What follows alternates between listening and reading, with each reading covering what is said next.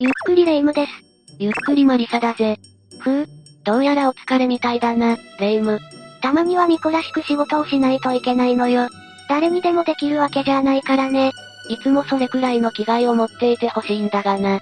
それは面倒だから勘弁してちょうだい。相変わらず物臭なやつめ。それで、何してたんだ？神社や境内の見回りよ。白霊神社ですら整備や維持に宿泊しているのよ。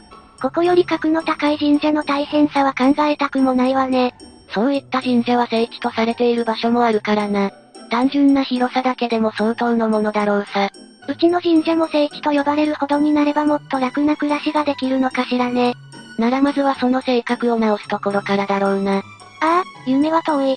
ところで、一口に聖地と言っても、その歴史を紐解けば怖い言い伝えがある場所も多いんだぜ。それはまあ、そうでしょうね。神社や仏閣なんかはそういった話とは切っても切れないものよ。ということで、今日は本当は怖い日本の聖地10選と題して話していこうと思う。疲れてるんで、お好きにどうぞ。なんか対応がおざなりだな。まあ、いいか。最初に紹介するのは、法隆寺だ。言わずと知れた、聖徳太子ゆかりの寺院だ。境内のサイン伽藍は現存する中では世界最古の木造建築物群としても有名だ。北紀寺なんかと一緒に、法隆寺地域の仏教建造物として世界文化遺産にも登録されている一方、聖徳宗の総本山としての宗教的側面も有していたりと、話題にこと書かないな。日本史の教科書には必ず聖徳太子とセットで覚えることになるわよね。それだけ歴史的な価値が高い証拠ね。そうだな。創建されたのは7世紀とされている。確か水古天皇の時代だったかな。創建当時の地理的状況から、古来より交通の要衝だったみたいだ。付近には富士の木古墳もあるから、法隆寺がある奈良県生駒郡斑鳩町は古くから文化圏としても栄えていたと考えている。当時では時代の中心だったのかもね。そんな法隆寺はこういった事情から聖地とされることも多いが、一方で少し怖い話もある。1972年に日本の哲学者でもある梅原武史によって発表された、隠された十字架だ。ざっくり要約すると、法隆寺は聖徳太子の運用を封じるための寺なのではないかというものだな。説の真偽には触れないが、これの影響は大きく、その後学者たちの間では論争に発展したくらいだ。個人の意見としては、説時代は結構面白いと思ったな。そこから現代に至るまで、少しずつ専門家だけでなく一般にも知られるようになっていったぜ。だから、知っている人もいるだろうな。実際のところはどうなのかしらね。それは当時を生きた人たちのみが知っていることだ。今後の研究に期待がかかるな。ともかく、そういった話もあるってことで紹介したぜ。興味深いようだったら、調べてみてくれ。次に紹介するのは、清水寺だ。あ、これはなんとなく予想つくわ。清水の舞台がうんぬんってやつでしょ。その通り。清水寺自体は日本の寺の中でも特に有名だろう。修学旅行で奈良や大阪といった近畿地方を巡る予定だった学生たちからすれば、思い出深いかもしれないな。ことわざにもなっていたりね。大きな覚悟で物事を決断する時の心情を表して、清水の舞台から飛び降りる、ということわざがあるが、これは清水寺が由来だな。実際に飛び降りたわけじゃないでしょ。覚悟を言葉にしたってだけで。いや、飛び込み自体は実際にあったんだ。清水寺自体は北北総州の大本山だから、北北総州の聖地でもあるぜ。じゃあそれ関係なのね。清水寺に残されている成就院日記によれば、江戸時代頃に実際に舞台から飛び降りた事件があったと記載されているぜ。中には死亡例もあるが、彼らの動機は純粋な信仰心に起因している。観音様に命を預けて飛び降りることで、願いを叶えてもらおうとしたんだな。だから、単なる自殺目的ではないことは確かだ。願い自体も、自分や近親者の無病息災を願うものが主だったから、まさしく神頼みを意図していたんだろうな。当時の時代背景を考えれば、そういった事例は他にもあったのかしらね。江戸自体は文化の優勢が各地で起こっていたが、一方でまだ神仏に祈る文化も今以上に根強かった時代だ。だから、これ以外にも例があったのかもしれないという意見には、同意見だ。こういった少し怖い話があるのが、清水寺なんだ。当然ながら現在は禁止されているぜ。次は、伊勢神宮だ。伊勢神宮は、日本にある全ての神社の中でも最大手と言って良いほどに有名だ。確か神社本庁の本葬じゃなかったっけ？詳しいな、そしてその通りだぜ。すべての神社の上に立つ神社とされていて、日本では三大神社に数えられたりと、とにかく格が違う神社だ。皇太神宮では天照大神が、豊受大神宮では豊受大神が祀られている。特に天照大神は皇室の氏神でもあり、現代でも皇室関係者や内閣総理大臣が参拝することもある。江戸時代以降のおかげ参りという風習も手伝い、広く日本の信仰の中心地となるなど、国家の総鎮守とされるぐらいだ。とにかくすごいのよね。しかし、そんな伊勢神宮にも怖い話は存在する。日本における三種の神器の一つに、八田の鏡がある。この鏡は神武天皇以降、代々の天皇の側に置かれたが、崇神天皇の時代に事件が起きた。崇神天皇って、聞かない名前ね。第十代天皇だぜ。実在した可能性のある最初の天皇とされていて、年代で言うなら3世紀頃だな。歴史を遡るわね。話を戻すと、崇神天皇の治世では疫病が流行って多くの人口が失われた。これを天皇の側に八田の鏡を祀っていることが恐れ多いとして、翌年以降に皇居の外で鎮座させるべく各地を巡った。すると伊勢の地で天照大神の神託が下ったため、ここに八田の鏡を鎮座することになったんだ。八田の鏡の扱いが悪かったってことかしら？そういうことなんだろうな。とまあ、現在の伊勢神宮にそのご神体が祀られることになったということの歴史がある。伊勢神宮が、というよりは神宮の創建に至った八田の鏡にまつわる怖い話かな、どちらかとすると。神器の扱いに問題があったから昔に多くの命が失われて、その不景を改めるべく伊勢に祀られるに至ったのね。そうだ。これ以外にも、日本屈指のパワースポットであるという点から、伊勢神宮に関しては怖い体験談がたくさんあるぜ。生地聖域としてのレベルが高すぎるがゆえなんだと思うぜ。霊言新たかなのに心霊スポットとしても知られているのね。八田の鏡の件よりは、単に伊勢神宮を訪れたことによる心霊現象の方が有名な気もするがな。伊勢神宮にも、本当は怖い話ってあったのね。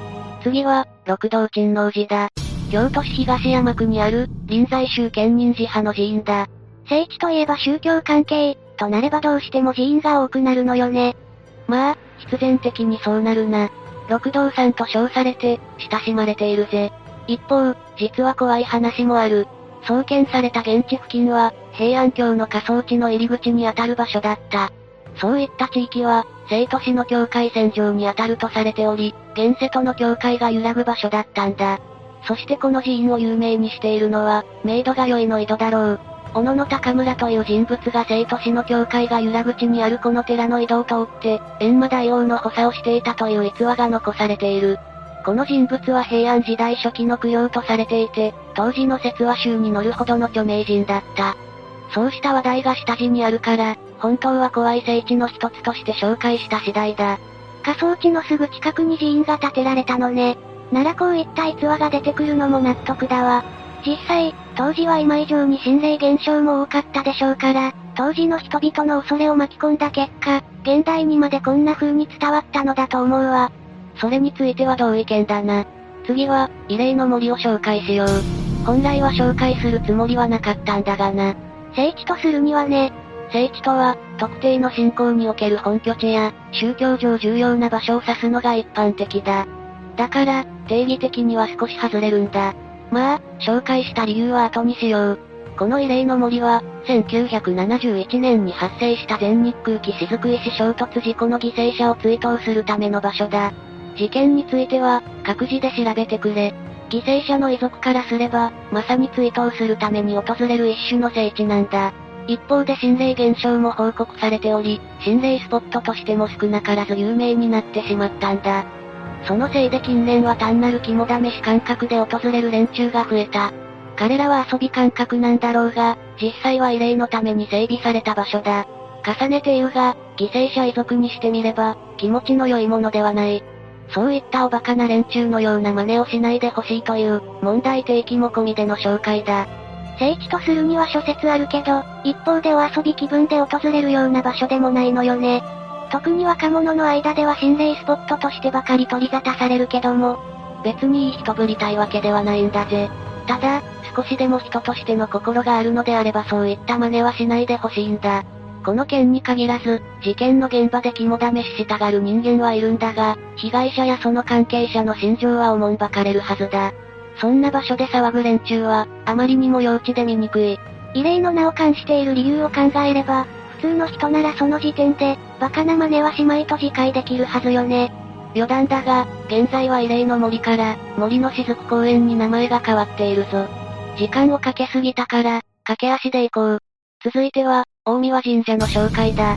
日本の神社の中でも、古いものになるぜ。身体さんを拝していることで有名だな。それと同時に、とにかくここに行ったことで心霊現象にあったという体験談が多い。なんでかしら？どうしてだろうな。有名な神社や霊言新たかな場所では得てしてそういったことは起こるんだがね。多分、ご神体を山としていることに由来があるんじゃないかと思う。古来より、山には神様がいるという言い伝えがある。都会人は馴染みがないかもしれないが、特に田舎に住む年配の方々は山に敬意を払っている節がある。そういった方々は、いろんな人から山に神様が宿るという話を聞いて育ってきたらしい。この辺りに理由がある気がするんだぜ。まあ、さもありなんといったところね。下手な心霊スポットよりも心霊現象が起こるらしいし、心霊現象とはいかずとも不思議な体験をした人は多い。中には、神様を見たというものすらあるんだから末恐ろしいな。古い神社なのよね。古ければ古いだけそういった現象は起きやすいのかもね。科学的に証明できないというのも、怖さに拍車をかけているな。次に紹介したるは、菊根神社だ。ああ、はいはい。牛の国参りね。まあ、有名だもんな。全国に多くの分社があるが、京都市左京区にあるのはその総本山にあたる。水の神様を祀っているから、全国でも水を取り扱う職に携わる人々がよく訪れる場所だ。そして、牛の国参りでも有名だな。縁結びの神としても、縁切りの神としても信仰を集めているからな。その関係で特に貴船神社と結びつけて紹介されることが多くなって、時代が経つにつれて有名になったんだろう。貴船神社には貴船明神の降臨した牛の国に参拝すると願いが叶うとする伝承があるから、そこから転じて、というやつかもな。いずれにしても、牛の国参りと深く関係があるのよね。そうだ。牛の国参り自体は、呪いの儀式としても有名だからな。バックボーンと合わさって、あとは時間が経って気がつけば怖い話の出来上がりという寸法だろうな。ピンキリではあるが、中には牛の国参りに関する怖い話もあるからな。馬鹿にできるものでもないさ。そんなもんか。次は、太宰府天満宮だぜ。菅原道真を祭神とする、全国の天満宮の総本山だ。学問や文化の神様としても、絶大な人気を誇っているな。一方、菅原道真は日本三大悪霊としての側面もある。いわゆる、道真の呪い、怨霊伝説だな。これはまあ、有名よね。901年に時の左大臣である藤原の時平たちの陰謀によって太宰府に左遷させられた。よくよく年には同地で死去したんだが、そこからたたりが始まるんだ。異常気象に始まり、ついにはかつての政敵や時の天皇をも害するに至った。そのため、道真の眠る太宰府に天満宮を建立して、その御霊を鎮めようとしたわけだな。凄まじいわね。今では毎年多くの参拝客が訪れる太宰府天満宮は、道真の魂を鎮魂するためのものだったんだな。そうとは知らず、参っている人も多そうだけどね。まあ、当時と今では時代が違うからな。ともかく、私たちも神に祈るときは、感謝を忘れないようにしたいな。先人の苦労の末に、今の現代があるわけだからね。敬意を忘れるなんてもってのほかよ。次は比叡山延暦寺だ。ここら辺りからはもう一般的にも広く知られている聖地が多いな。天台宗総本山で、現在は世界遺産にも登録されている。そして古くからここは日本史にもたびたび登場している。最も有名なのは、やはり織田信長による焼き討ちだろう。足利尊氏の時代から比叡山は武家との確執が絶えなかった。そのため、山全体で武装していたり、戦乱に巻き込まれたり独立国家のような状態だった。そして色々あってついに信長による焼き討ちが実施されたんだ。普通のお寺が武装したり焼き討ちされるって、よほどの影響力があったんでしょうね。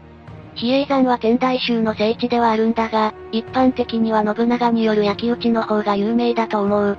大人から子供まで一切のためらいもなく切り捨てていったというほどだから、生産という他はない。そういった血塗られた過去があるのが延暦寺なんだ。恐ろしい話ね。信長からしても、天台宗の信徒が年齢問わず武装化していたんだ。自分の被害や、苛烈な性格を考えれば後に過根を残さないようにと考えたからこその、あの惨劇なんだろう。最近でも指定暴力団の山口組との関係が取り沙汰されるなど、結構悪いイメージが強いな。暴力団排除の世相があったからいいものの、今現在どうなっているかなんてわからないぜ。そういった怖さも残っているのか。結局、一番怖いのは生きている人間よね。違いない。最後は、正門塚だ。さっき登場した菅原道真と同じく、日本三大悪霊の一人だ。二人も登場したのか。ちなみにあと一人は誰よ。ストック天皇だな。正門塚は、東京の千代田区大手町にある。その名の通り、平野正門の首を祀っているんだ。そして、たたりも有名だ。1923年の関東大震災の復興のため、都市再開発が起とされたんだが、大蔵省の仮庁舎を建てようとした際に当時の大蔵大臣をはじめとして関係者が相次いで亡くなった。また、第二次世界大戦後に GHQ が取り壊そうとした際にも、同様の不審死が起こった。これらはまとめて、正門によるたたりとされているぜ。たたりの中でも、とりわけ強力なようね。実際のところは今となってはわからないが、きっとたたりなんだろうな。そういった結果、高層ビルが周囲に立ち並んでいるにもかかわらず、正門塚は現在も姿を残しているぜ。熱心に参る人がいるくらいには、数形ぶりも凄まじい。たたりとしての側面が強調されるが、一方で勝負運に関わるパワースポットとしても知られているぜ。そもそも現代にまで取り壊しを逃れている時点で、心霊スポットとしては一級だわ。だな。平野正門自体は、平野正門の乱が有名だろう。それが巡り巡って聖地になるんだから、世の中は不思議に溢れているな。と、今回はここまでにしようか。ご苦労様。ご視聴ありがとうございました。